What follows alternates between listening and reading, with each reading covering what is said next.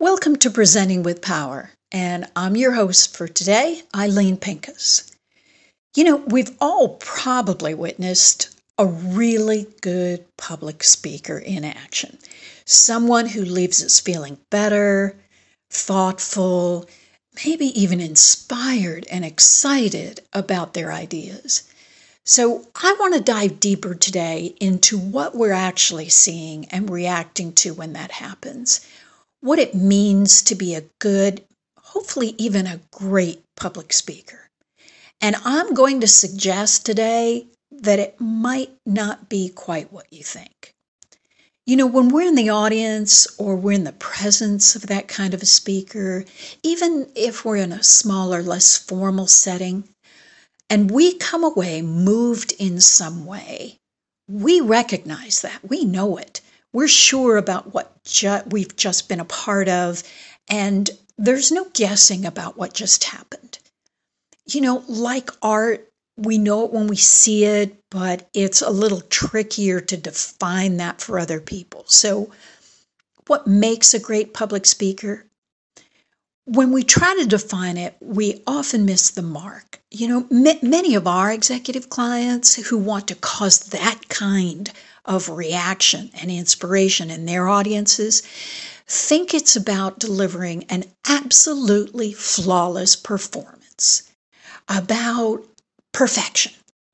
And to show off that kind of perfection, to exhibit it to their audiences, they believe they need to mimic what they've seen by writing a perfect script memorizing that script and then delivering it as though it were the role of a lifetime delivered by a trained actor. They they think they might move flawlessly from one thought to the next without so much as an adjustment or a correction or even a pause. So, to my mind, no wonder public speaking is ranked first on the list of people's fears. I mean, who could be expected to deliver that kind of remark time after time in all kinds of settings, often under pressure, and, and do it with perfection? And why exactly do we think that's what's required of us in professional settings? You know, here's the truth this isn't acting. This isn't about acting. You can't pretend your way to inspiring others. But here's some good news this isn't about perfection either, it's about presence. How are you showing up?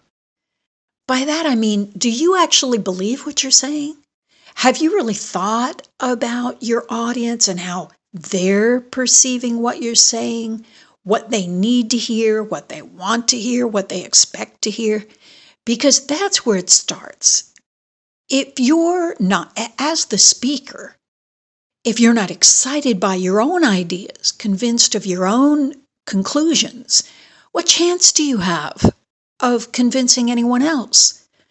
And if that's impossible for you on any given day, on any given subject, I want you to think that you might not be the right person to be delivering this.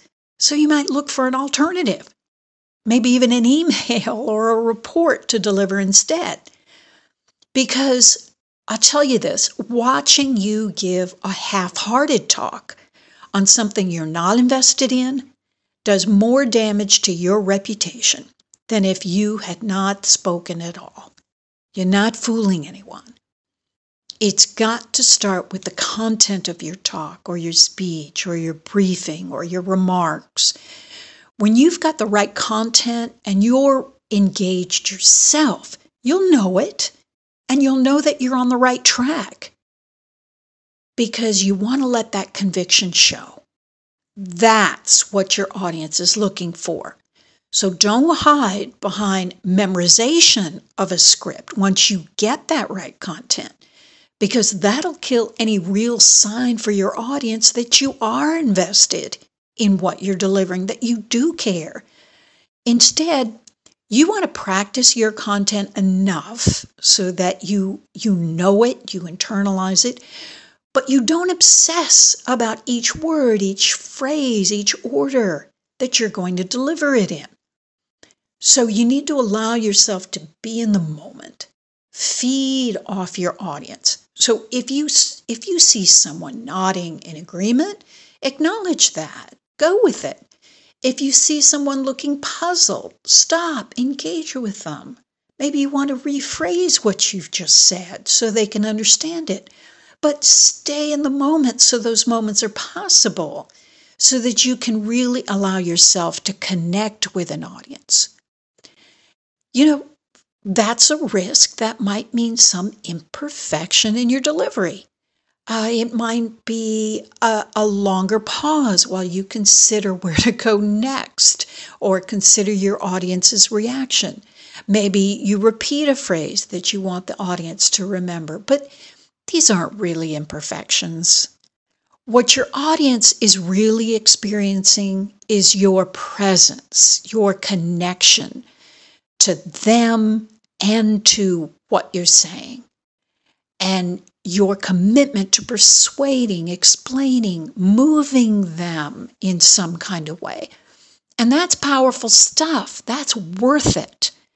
And you'll come to understand just how powerful if you leave your script behind. Take a risk, leave the script behind, and allow yourself to stay in the moment with your audience.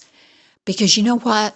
That's really what they're hoping for a real, you had to be there moment and experience, something they could only get because they actually invested their time to show up and to hear you. So I hope I've convinced you. Don't memorize that script, set it aside. Instead, show up, show your authentic self. Learn your content, set it aside, stay in the moment, and let that audience experience that moment with you. They'll reward you for it, and you'll learn how to deliver powerfully and effectively, perhaps in a whole new way. All right, that's presenting with power for today. I'm Eileen Pincus. For more, please check out our website at www.thepincusgroup.com and join us next time for tips and techniques for charging up the power in your communications. Until next time.